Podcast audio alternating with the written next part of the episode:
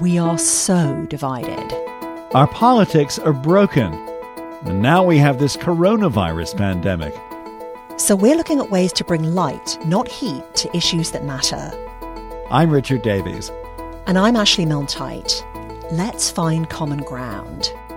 Smart thinkers from different points of view.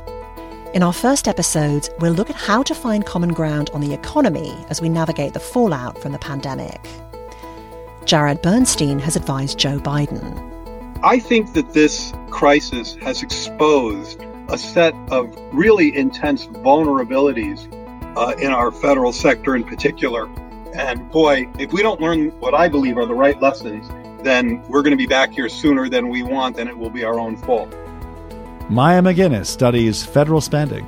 And right now, the debt is growing at an astronomical level. As somebody who worries about the debt professionally, it gives me heartburn nonstop. But I need to be really clear this is exactly the moment that borrowing was made for. And what about the lessons we can learn personally from the COVID crisis? We discuss with Professor Paul Light. Maybe we get a restoration of empathy, which some people would say is the root of all common good. Let's find common ground from the Common Ground Committee. Listen wherever you get your podcasts. Here I have two people. I'm dominating this conversation, driving you nuts, but you're the first people I've seen all day.